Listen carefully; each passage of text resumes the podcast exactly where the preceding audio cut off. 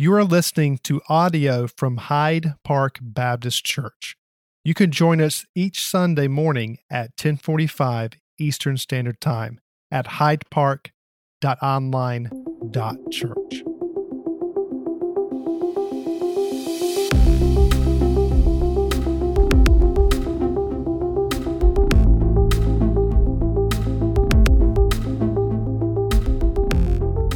man, y'all are y'all are awake. Y'all y'all had your second cup of coffee this morning. Uh, but man, uh, incredibly thrilled to to be here with you guys this morning because, as Pastor said, man, this is it's been a been a long time coming. Uh, you know, it's like we we uh, we we navigated a pandemic. We're navigating pandemic 2.0, um, and uh, and so we'll we'll keep navigating. Um, but man, this morning, uh, I'm, I'm just incredibly excited to just uh, take some time to open God's Word with you.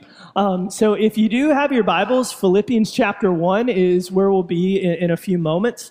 Um, but before we get there, I, I do want to share with you guys just a little bit um, of my story, and uh, just for the sheer fact of, like, I know anytime I get around people that, that I have never met before, um, if I don't get the armless elephant out of the middle of the room, uh, y'all, y'all, guys are going to sit there for a minute with with some questions. Uh, chief of which is uh, where'd the arms go? Uh, and uh, and most most people, their automatic assumption goes to like a really dark place. Uh, you know, like I was at the beach with my family a couple weeks ago, and a dude was like, "Is it a shark?"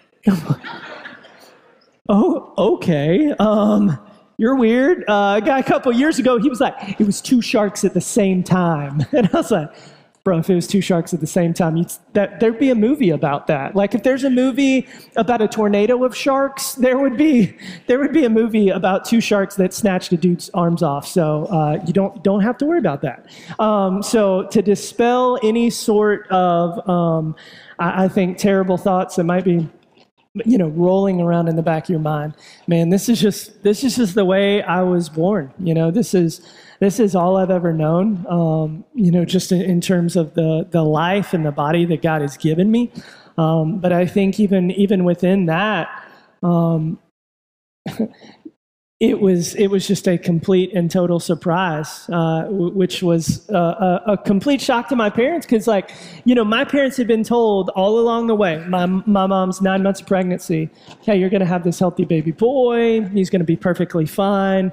Nobody knew that anything was wrong, literally until the doctor's holding me in the delivery room and he's holding an, an armless baby boy. And, and, not only that, but but when I was born, I wasn't moving, I wasn't breathing. Um, the doctor tried to find a pulse, and and he couldn't find a pulse on me. And so, just very quickly, he turned towards my dad, and he he sort of tilted me up so dad could see that that I didn't have arms. And then he just really quickly asked my dad, "Do you want us to just let him go?" Because, you know, he, he's looking at me, and, and I mean, from, from a strictly worldly sense, m- my life doesn't make a whole lot of sense. You know, it's like, y'all, we live, we live in a world made by people with arms for people with arms. You know, it's like every, everything that most of y'all do, I, th- I think just with your hands, we, you, you just do subconsciously. I mean, think about, think about your morning this morning think about, you know, your your alarm clock went off or your iPhone went off and you reached over and you slapped that snooze button and you got your extra nine minutes of sleep this morning and now you're nine minutes later for church than you need to be. And so it's it's full on panic mode like brush your hair brush your teeth brush the kids teeth and hair and throw them like in, in the back of the truck and speed here and get them to class and get in here and flop down and finally put your bible in your laps. Now i know it's just we're, we're barely scratching the surface of the day. But hit, hit the reset button on the day. Start it all over again. Do every single one of those things you just did, but don't use your fingers. Don't, don't use your thumbs, don't use your hands, don't use your arms, don't, don't use any of that. And how much of that seems like is going to get done? You know, how, how much of that seems, seems possible? How much of that seems truthfully a life worth living? And, and again, from, from a strictly worldly perspective, this this little jacked up armless life doesn't make a whole lot of sense. So for that doctor to sit there and, and ask, do you want us to let him go? I mean, that's a purely pragmatic question. But I mean, in, in that moment, you know, my dad, he didn't he didn't hit him with the shoulder shrug, you know, or he didn't he didn't hit him with a well. My my dad's one reply was, "No, that's my boy and you're going to do whatever it is that you can do to try to bring him back. And so the doctor rushed me out, and they started working on me in another room. And, uh, and man, just a couple minutes later, by God's grace, doctor walks back in with a little kicking, screaming, armless baby boy. And, you know, truthfully, God in his grace had, had brought me back from the dead. And I, and I think in that moment, like my parents' fear and their worry, it, it, it sl- slid to the side for a second. But then what started to happen was like word started to spread through the hospital. Hey, yo, armless baby boy up on the third floor. You should go check him out. And so like all of these doctors started to stream into our room. It was it was uh, orthopedic specialists, it was pediatricians, it was neurologists. A, a guy that was a hand specialist uh, walked into the room, and my dad was like, think you're barking up the wrong tree there, Scooter, you know? And uh, that dude was like, my bad. He didn't, he didn't have any of those. Uh, and so he, he left, but it was, it was wild. In, in four or five hours, probably 15, 20 doctors come through the room or where we were. And there was one person that had something positive to say about the prognosis of my life. Every other doctor told my parents the range of listen, your little boy, he's never going to feed himself. He's never going to write. He's never going to go to normal school. He won't graduate. He won't get a job. He won't be a fully functioning independent adult. One doctor like pulled my dad out into the hall so they could have like the, the man-to-man conversation. And he just told my dad straight up, he's like, listen, you should just give this kid up for adoption because you don't know what you're in for. This is just going to be a ton of work. Um, just, just wash your hands of the whole thing. And, and for my parents, I think that fear that they experienced as, as they were waiting on whether or not I, I was going to live or die, that, that fear was coming back. Because now it was, how are we going to do this? Because, you know, both, both my parents, you know, they've got all, all 10 fingers and two arms, and, you know, they're, they're woefully qualified to show a kid how to, how to write with his feet, you know. Um, but, but God knew what he was doing when he made me. And, and for my parents, they were trusting in that fact. They were trusting in the fact that it's like, you know what? God brought our son back from the dead. And so God's not going to work the miraculous and then go, all right, figure the rest out. All right, you're, you're on your own. The beautiful part about who we have in God is He is one who is, He is carefully and purely invested in us. He does not distance himself, himself from us. He walks beside us. He walks with us. And so for my parents, they were trusting and resting in the fact that God's got this. And y'all, truthfully, like, like from a physical perspective, that's 100% true. Because it's like, you know what? God, God designed you guys like y'all are the, the deluxe models. Uh, you know, like you got, you got all the fun stuff like fingers and thumbs. I'm, I'm the economy model. Uh, you know, like I didn't, I didn't get all the fun stuff. I'm just, I'm just more aerodynamic than you, you know, like that's, that's the only thing I got. But it was, you know, as if God designed, yes, me with, with this like armless hardware, but God designed me with the armless software too.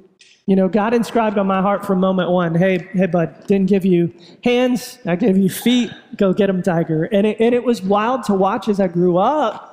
Like there was just this natural inclination. You sat a bowl of chocolate chip cookie dough ice cream on the ground, and put a spoon in it. Nobody had to teach me how to stick a spoon in between my toes and make that ice cream vanish into my face. You know, like God, God just wrote that on my heart. Nobody, nobody had to teach me how to stick a crayon in between my toes and color in between the lines and write my ABCs. It was just God had naturally just inscribed that on me. And now, you know, there were, there were some things where it's like my, my parents had to step in. You know, my, my dad's a good old Southern boy. And so, you know, early on in the game, dad, dad was teaching me how to be a good redneck. Uh, you know, he, dad taught me how to fish. Dad taught me how to, how to mow the lawn, drive tractors, drive go karts. Um, I remember probably being a nine or 10 year old, and dad's looking me up and down. He's like, we can't have an unarmed, unarmed man in the house because that's like, you know, that's a double negative. Uh, and uh, and so we got we got to teach this boy how to hunt, how to shoot, uh, you know. And dad dad taught me all the good redneck ways. Um, you know, I, I, was just like everybody else in my high school. I mean, I went to to normal classes. Um, was was in the honors and AP program at, at my high school. I graduated high school with honors. Um, I went to college on a full ride. I met the girl of my dreams there in college. We, have been married 15 years now. We've got a nine year old and a five year old and, and I've got a, a, ministry that I wouldn't trade the world for. And all of that, just, just from a, a physical perspective, all of that came from a kid that the world said he's not good enough. He doesn't need to be here. He doesn't need to take a breath. He doesn't need to get this whole thing started. And, and y'all, in, in all honesty, like the whole physical thing was never my struggle. My struggle in this life years ago, my struggle in this life now has always been one of just like identity and frustration and trying to feel like I'm a part of this world. Because truthfully, and I think like a lot of us, we have a tendency to compare.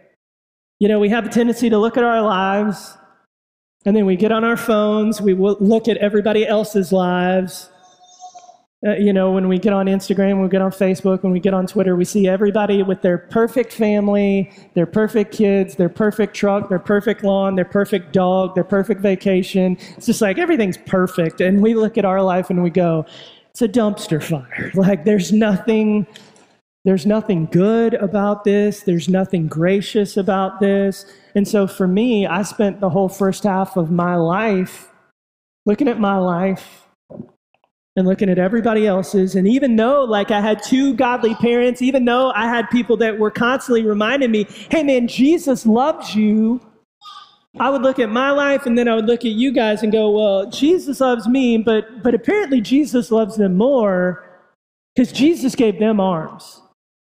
You know, I would look at all you guys and just how easy it is to open doors how easy it is to open a can of pickles. I mean, have you ever tried to open a pickle jar with a big toe? Like, you know, there's so many things where it's just like, God, this isn't fair. God, what did, what did I do? Where did I screw up? Where did I miss the boat? God, why don't you love me? And so I started to define God's presence in my life on my terms. I started to define God's love for me on my terms, and that just started to create all sorts of issues in my life. I started to hate people because every time I meet new people, all they do is like point, stare, side eye, take low key iPhone camera photos. You know, it's like people are terrible, you know? And so I started to push people away and hate people. I started to push God away and hate God. I started to hate me because I looked at my life and I was like, what's good about this? There's nothing good or glorious or redeemable about this life at all. And that stretched into my teens uh, until, as a 15 year old, this student pastor sat down with me one night. And, and, knowing that I was struggling, knowing that I literally hated everything in this life, this man sits with me and he says, Listen, Daniel, I, I need you to know God loves you. And he shows it in the fact that God fearfully and wonderfully made you this, with this whole armless package for a reason. You're not a genetic mutation. You're not an accident. Like God made you just like this for a reason to display His glory and good in all the world. But not only that, but God shows His love for you in this is that as you sit in this room and you hate Him and you question everything about Him and you doubt His love for you, what God did is He sent His Son to live the perfect life that you could not possibly live, to die the death that you most certainly should die as a sinner and as a rebel. And God raises Jesus to life to show his power over both sin and death. And to all who trust in him, he adopts into the family of God and then he sends out on the mission of God. That's how much God loves you. And man, to see my life not based on my circumstances, not based on my comparisons, not based on the way I saw the world, but to see my life on the basis of God's gospel, on the basis of His grace, on the basis of His pursuit of me, changed my life. Because my love, you know, and in God's pursuit and love of me was now seen on His terms through His gospel. And man, it was that night that I trusted in and rested in Jesus as my Savior, my Lord, my King, my everything. And His love started to change everything about who I was. And y'all, listen, some of y'all in here this morning, you might be a whole lot like me. You might be sitting here and going, There's nothing good about this. There's nothing good about my life, about my circumstances. There's nothing good about my past. There's nothing good about my present or my future. What in the world is God going to do with this? What in the world is God going to do with me? But what I want us to see this morning from the book of Philippians is God has a purpose for you. God has a plan for you. And when we start to see it defined on His terms by who He says He is, it will truthfully change our lives. So, again, if you have those Bibles, Philippians chapter 1 is where we're going to be. We're going to read Philippians chapter 1, verses 19 through 27. And now, listen, just like, a, you know, to set the stage, the, the Apostle Paul, he's writing this letter to the church in Philippi. And as Paul writes his letter, he, he's sitting in prison for preaching the gospel. He's sitting in prison, and truthfully, he doesn't know if he's going to live or die. Like, he doesn't know if, if his sentence is going to end up just meaning that he's going to be in prison for a really long time. He doesn't know if his sentence is going to mean that, that the executioner's axe is going to fall on his head. He doesn't know what tomorrow will hold. But in this book, a lot of biblical scholars, they describe the book of Philippians as the book of joy. The book of joy, written by a man in prison, not knowing if he's going to live or die and as we're about to read, like Paul gives us, Paul gives us the secret to live life in such a way, uh, apart from our circumstances, apart from our hurt, apart from our darkness, that we don't have to focus on what's going wrong. We just simply have to focus on the one who created and, and the one who sustains all things. So read with me Philippians chapter 1. We're going to read verses 19 through 27. God's word says this. For I know that through your prayers and the help of the Holy Spirit of Jesus Christ, that this will turn out for my deliverance.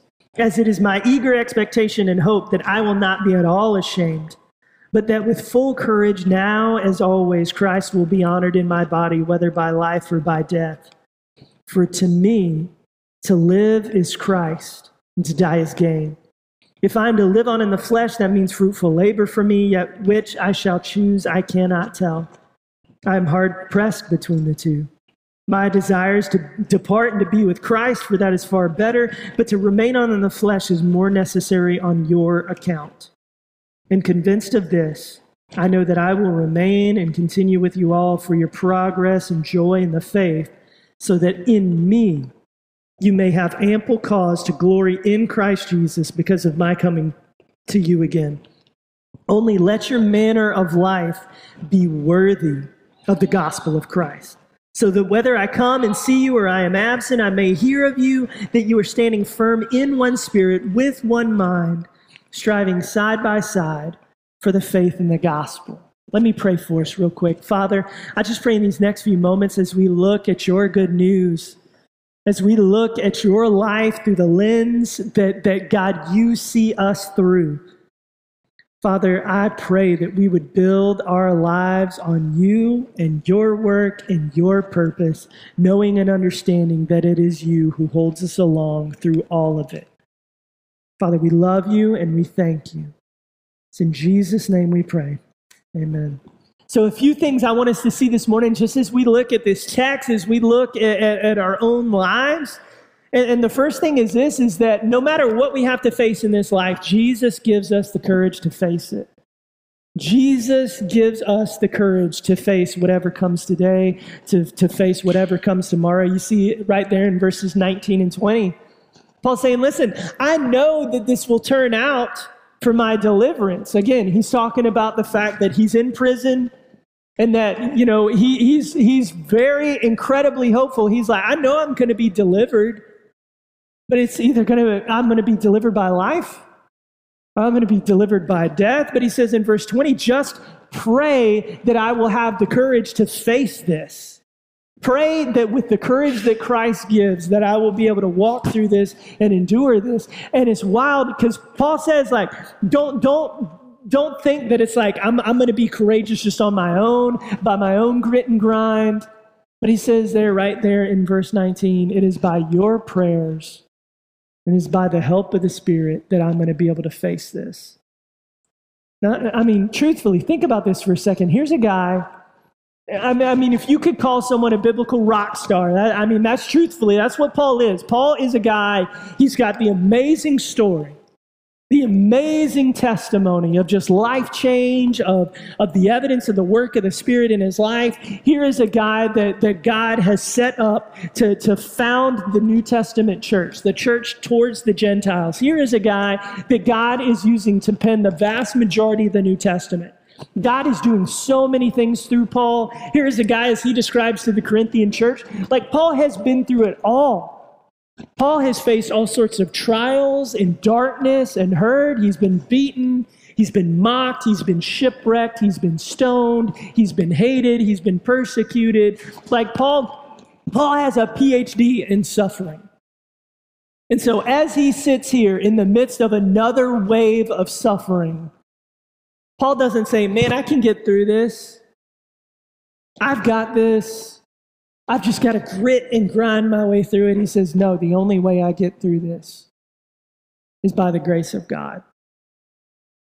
And so if Paul sits there with his PhD in suffering and goes, I can only endure this because of my creator and my savior and my sustainer. We, we have to have that same expectation of ourselves. Like some of us in this room this morning, like we are walking through some stuff. We are walking through affliction. We are walking through trials. We are walking through scary health diagnosis. We're walking through relational stress. We're walking through financial stress. I don't know where you're at on, on this timeline, but the beautiful part is, is we see right here, we have one who will walk with us through it. You see in Philippians chapter 4, verse 13, it's one of the most famous verses of scripture in all of the New Testament. And Paul says this I can do all things through who? I can do all things through Christ that gives me the strength. Paul's sitting there going, Listen, it is not by my own grit and grind. It's not by my own wisdom. It's not by my own awesomeness. It's only by Christ that I can face tomorrow. And for some of us in this room this morning, one of the things that we need to do right now is to admit, I don't got this. I don't have this. Because there are so many times, and, and, just, you know, truthfully speaking, like for me as a man, there's so many times where us as, as providers and leaders, we go, I got this. I, I can't show weakness. I can't show vulnerability. And how many times do, do we walk in these double doors on a Sunday morning and, you, and you'll see the greeter and you'll, you'll shake hands or whatever, whatever greeting is COVID approved these days, you know, like elbow bump, head, head butt, I don't, I don't know. Um, you know, but you, but you walk in, you say hi, and then what's always the question we're going to give each other? Hey man, how's it going? Hey, how you doing? And what are we always going to say? I'm fine. I'm good. I'm good. You're good. My dog's good. The cat's good. Everybody's good. When in reality, we're not. We're, we're struggling. We're hurting. We, we, we have a, a life full of questions and doubt. But, but for some crazy reason, like we walk into this place and we think the one place that I have to be perfect at is at church on Sundays. When the reality is, there's one person that knows all the junk that you're trying to hide in your closet, and that's God Himself. Like you're not you're not fooling him. And then the reality too is just as much like we, we try to come in here and be perfect. The vast majority of the people in this room are going through some stuff too. We're going through hurt and heartache and trial and darkness and frustration and things not going according to plan. And what we have in this room are people that, as Paul charges the, the Galatian church, bear one another's burdens and so fulfill the law of Christ. If Jesus has you, if your brothers and sisters in Christ desire to come behind you and, and, have your back and walk alongside you, I think one of the things that we need to be apt to do is to go, I don't have this. I need God's help. I need the help of, of my brothers and sisters in Christ. Abide in Him. Trust Him, like Jesus says in John 15. I'm the vine, you're the branches. Abide in me, and I in you, and you will bear much fruit, because apart from me, you can't do anything. Some of us this morning just need to abide. Some of us just need to trust in Him is our courage, is our strength, is our hope to face today, to face tomorrow. Because the second thing I want us to see is this is just as much as Jesus is our courage. Second thing is Jesus is our life. Jesus is our life. Like, y'all, truthfully, our lives in the midst of this broken, jacked up world do not make sense apart from the person and work of Jesus Christ. My life does not make a whole lot of earthly sense. Paul's life sitting there in prison for telling people about the hope that Jesus brings.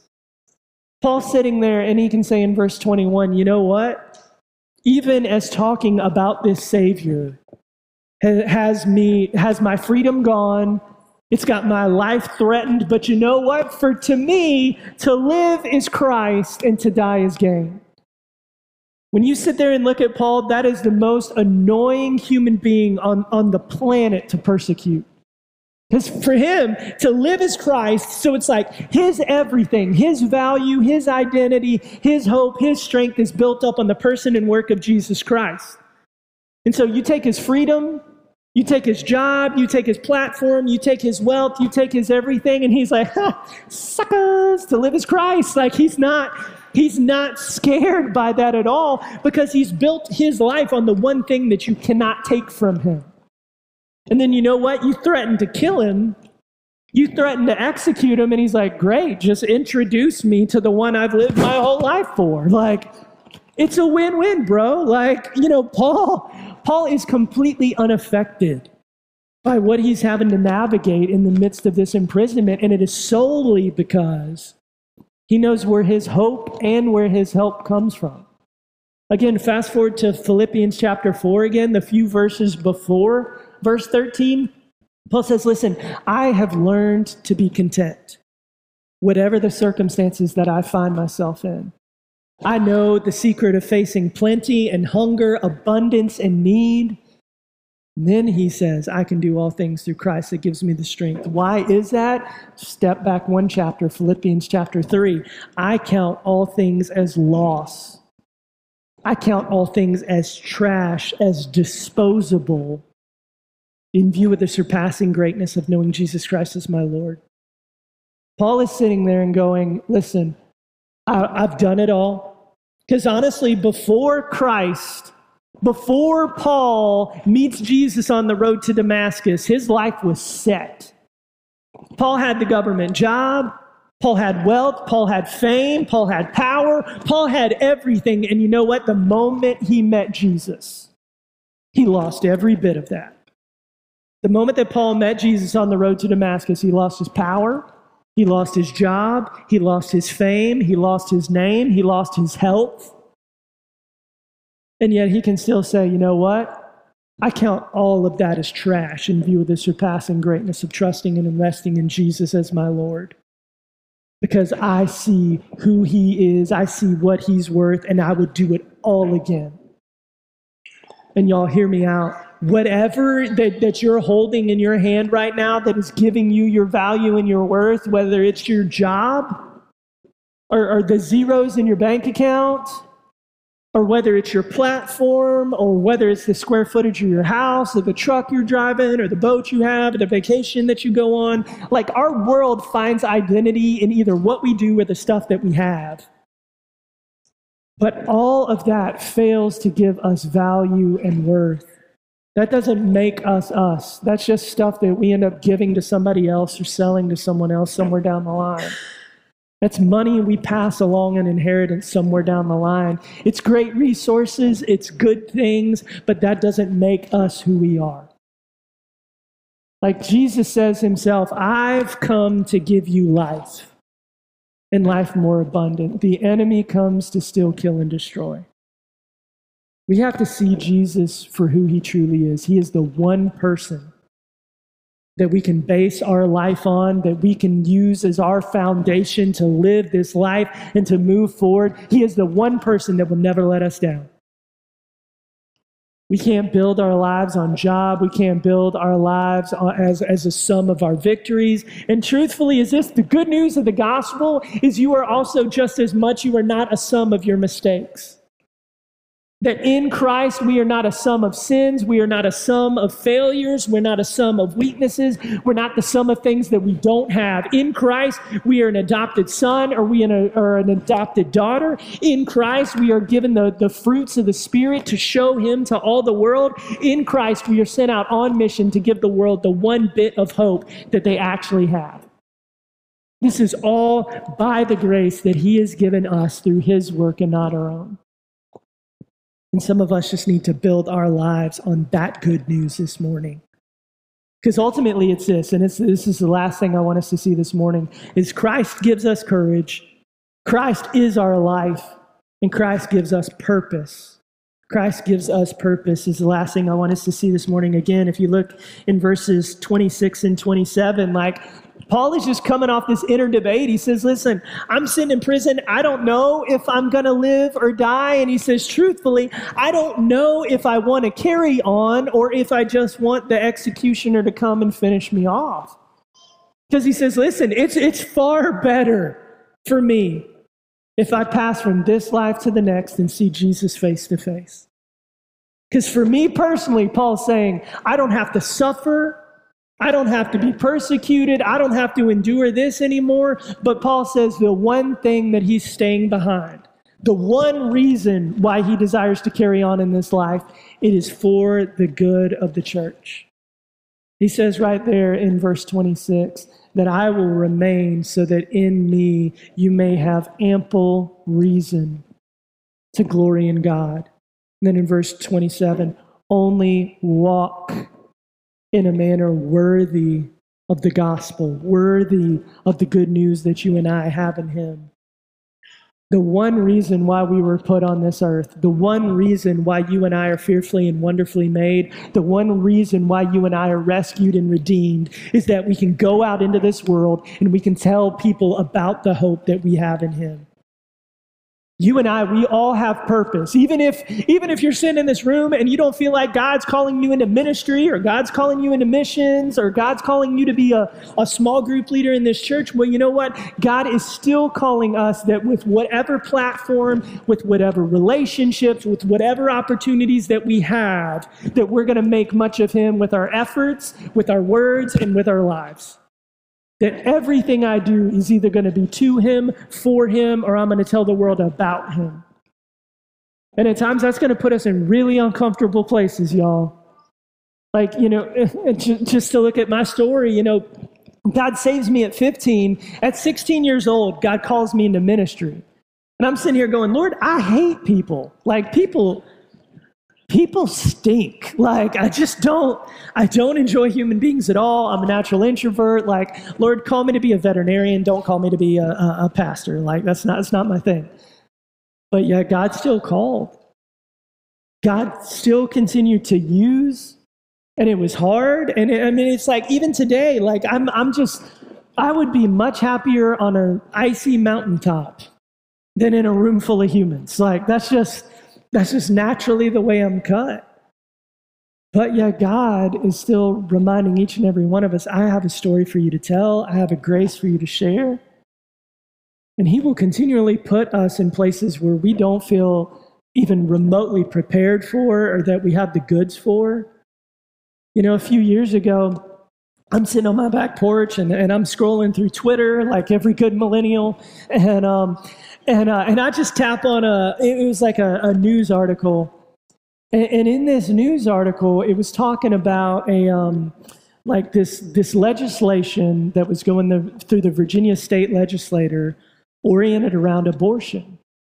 And, and in this legislation, they're talking about that they wanted to open up protections to abort kids with disabilities all the way up until the point of birth. And even in this legislation, the governor of Virginia, he's describing a scenario in which a child with a disability could be born And in his words, that kid could be kept comfortable and a conversation can ensue between the doctor and the mother as to whether the baby should live or die. And y'all, I'm, I'm not an overly political person by any stretch of the imagination. Like I'm a, I'm a Christ first, Christ is king, Christ over everything type dude. But I'm sitting here and I'm going, that, that's the conversation that was held over my life. That's, that's the conversation that a doctor looked my dad in the eye and said, You know what? Do you just want us to let this little kiddo go? And I was like, How many more parents are going to be told all the things that their kids are never going to do, all the things that their kids will never be? And, and how many little lives are going to get snuffed out just because we don't look like you? Or, or we don't have the same chromosomes as you? And, and so, you know, I, I'm trying to process through like, what do I do? What do I say? And so again, I'm a, I'm a millennial, and so I shot a video on my phone and then I posted it on Twitter. Um, and uh, and I mean, in in this video, I mean, it couldn't have been 90 seconds, but I'm I'm just talking about the fact that it's like the value of human life has nothing to do with ability or disability. The, the value of human life is stamped on every kid from the moment of conception by the one who has fearfully and wonderfully made them. Every, every life, every life is an image bearer, regardless of if we have 10 fingers or no fingers, two arms or no arms. My life is worth it because of the one who has made me. And it was crazy that in just a matter of hours, this little video had, had been viewed tens of thousands of times, and all these people were like liking it and retweeting it. And I was like, that's weird. Um, you know, like I, I was just, I was not like remotely prepared for that. And, um, and so much so that somebody from Fox News reached out to me through Twitter and they were like, hey bro cool cool video. Um, could you turn that video into like an 800 word article?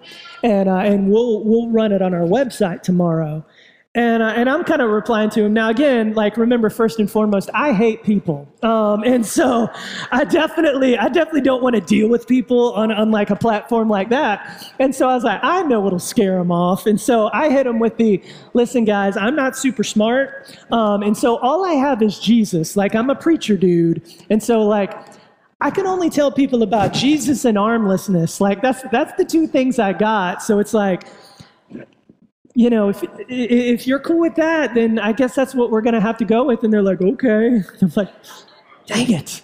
Um, and uh, so I'm like, all right, I'll try to get you something tonight. And, and, and so I, I type something up with my two little big toes on my keyboard and I, I email it off. And lo and behold, they, they run the piece. And it, it was wild that, that on this one Saturday that this piece ran, of all the things that Apple News picked up as their one push notification to send to every Apple device in the United States, it was this one article talking about that each and every one of us are fearfully and wonderfully made to display the glory of God in all the world, and that each and every human life matters because of their creator and sustainer. And it was wild to watch in just the, that first 24 hours, 4 million people read this little article. And, and so Fox News, they double back down like that next morning. They're like, hey, buddy, that was cool. Um, can, can you be in New York City in 12 hours? Because we'd really like to bring you on a show and do like some question and answer about this whole like abortion, sanctity of life thing. Okay, again, remember, I don't like people um, at all, and uh, and so I'm going, y'all. Uh, this this is in my wheelhouse. Um, this, you know, again, all I've got is Jesus and armlessness. Like, if you're cool with that, okay. Um, and, and, so they were like, oh yeah, that's fine. Uh, where, where should we uh, fly you out of? And, uh, and so they started booking my plane tickets and I'm going, what am I going to do? Like, I, I, I, don't like people. And this is, I mean, truthfully, this is, this is humanity on a scale of like 7 million people watch the, the, the little show I'm supposed to like go on. And I'm going, if, if I put my foot in my mouth, which is really easy when you eat with your, you know, eat with your feet, like if, if, if I look like a moron, seven million people will know I'm a moron. And, uh, and so it's like, I'm, I'm scared, I'm freaking out. And, um, and, and so in the lead up to the show, like they send me the questions that they're going to ask, like on air. And then what I'm supposed to do is I type up my responses, I send it back to them. And so everybody knows what everybody's going to say, like in advance. Like we're all on the same page, it's all laid out. And so in my mind, like flying up to New York, I'm going through the questions, I'm going through what I'm going to say. I get there, I walk in, we start this interview. And first three questions goes according to plan. Even though I'm terrified, I'm like, let's just get through this. Let's get this over. And then the fourth question the lady asked me, she totally goes off script and throws me a curveball. And I'm like, crap, uh, you know, I was not prepared for this. And she asked me, she says, listen, something happened when you were 15 years old that changed your life. What was it? And I, you know, again, I'm here to talk about sanctity of human life, abortion, and I'm thinking about my teenage years and I'm like, I didn't do anything with that, bro. Like, and I'm racking my brain and I realize this woman wants me to talk about the day I trusted and rested in Jesus as my Savior, my Lord, my King. And for the next 45 seconds, I got to share the gospel of God's grace with 7 million people. Like, y'all, I, I could preach for 50 more years. I'm not preaching to 7 million people. But, but in that one moment, I did. In that one moment, the world got to know that God is still good, even when my circumstances aren't. And God used my insecurity. God used all of my brokenness. God used the one moment where I'm sitting there going, God, I don't got this. And the Lord's going, Well, yeah, duh. I got this. Like, just, just trust me. And God says the same thing over your life. Like there are so many times when, when we don't feel ready, when we don't feel like we have the goods to have gospel conversations with our neighbors or to have gospel conversations with the people in our family that don't know Jesus. Sometimes we feel like our lives don't matter because, you know, in, in, in terms of the kingdom of God, I'm not a preacher or missionary, so what can I do? You know what? You have a circle of influence. You have people that I will never meet. You have people in your life your pastor will never talk to. You are the walking, talking picture of the person and work of Jesus Christ to them. So, in view of that, how do you walk? How do you live? How do you talk in a manner that's worthy of the gospel that you've been given? Because it might be hard, it might be uncomfortable, but truthfully, God says, if you just trust me, I got you. You just trust me. If you use what you have, if you offer up your life, like Romans chapter 12 says, if you offer up your life as a living sacrifice, which is your one acceptable form of worship, if you just trust me on my terms, I've got you. And some of us today, simply as we leave these doors today, we have to figure out how do I worship God with my life and not just worship God with my Sundays? How do I worship God with my time and my talents and my relationships and not just one hour a Sunday morning? Because what we have in the gospel is a life to live that's so much bigger than giving God just a fraction of who we are. He's worth our everything. So this morning, it is just my simple challenge to you is in view of a God who loves you, in view of a God who is giving you courage, who is giving you life, who is giving you purpose, what is your response to that? What is your response to a good and kind and loving and ruling and reigning King? Let me pray for us. God, I thank you so much for each and every person in this room this morning. God, I thank you so much just for the fact that even in the worst circumstances that we have to face day to day, that God, you are walking beside us, that you are holding us up. God, even when we don't know what tomorrow will hold, we know that you are holding us. And God, I pray we would find our life, we would find our hope, we would find our purpose, we would find the way that we live all in you, all for you and all to you for your glory and for your kingdom. God, use us. Not just here at this address, God, use us at our home, use us at our work, use us in our community to show the world the hope we have in you. Father, we love you and we thank you. It's in Jesus' name we pray. Amen. Thank you for tuning in to this week's sermon. For more information about Hyde Park Baptist Church, please check out our website, hydepark.church, or on social media on Facebook and Instagram at Hyde Park Baptist.